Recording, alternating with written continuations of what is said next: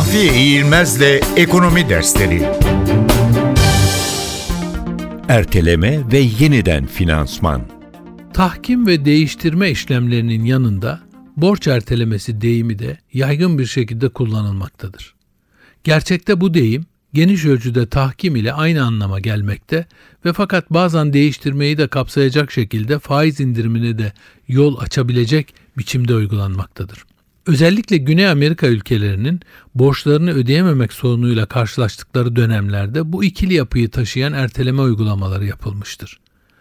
Burada amaç mevcut haliyle tahsili zorlaşan bir alacağı vade uzatımı ve faiz indirimi yaparak ödenebilir şekle getirmektir.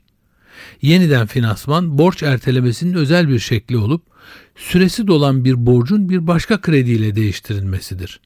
Genellikle alınan yeni kredi daha düşük faizli olacağı için ve borç yükünü hafifleteceği için bu işleme başvurulur. Erteleme ile yeniden finansman arasında az da olsa fark vardır.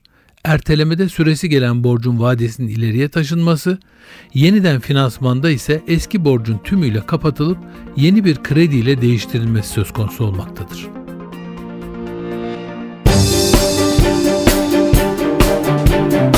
Mahfiye İğilmez'le Ekonomi Dersleri